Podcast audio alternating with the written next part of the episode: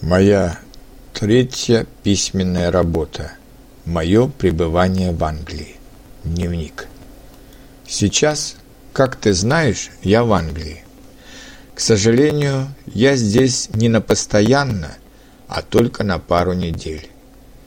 Я не против того, чтобы жить и работать здесь какое-то время.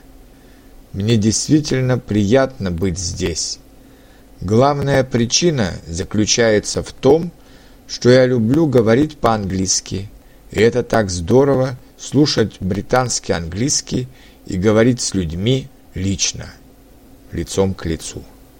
Я стараюсь быть активным и каждый день ходить куда-нибудь.